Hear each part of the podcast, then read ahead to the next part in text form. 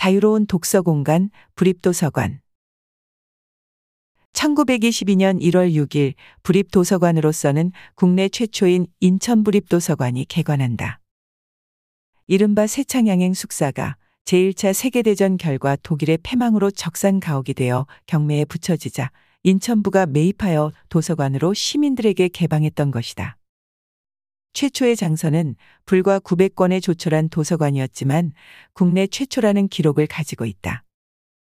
열람자와 열람 상황을 기록하고 있는 조선 매일 신문 기사에 따르면 11월 중에 열람자는 일본인 636명, 조선인 1220명, 개 1856명.